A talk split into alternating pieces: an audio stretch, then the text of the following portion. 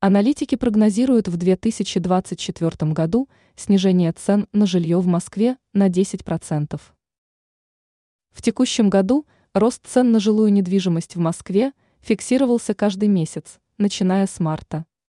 Повышенный спрос на жилье и доступность ипотечных кредитов перегрели рынок недвижимости, и его пришлось начать регулировать.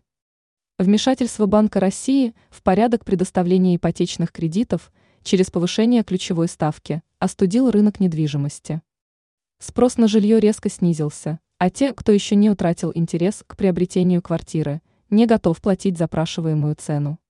Как сообщает РБК «Недвижимость», эксперты по рынку недвижимости не исключают, что в следующем году стоимость квартир на вторичном рынке Москвы снизится на 10%.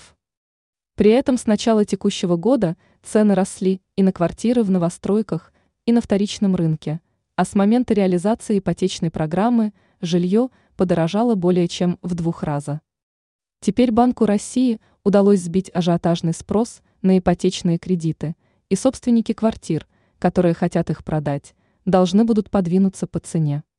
В основном это коснется лотов, которые расположены вдали от центра столицы и имеют неудовлетворительную транспортную доступность.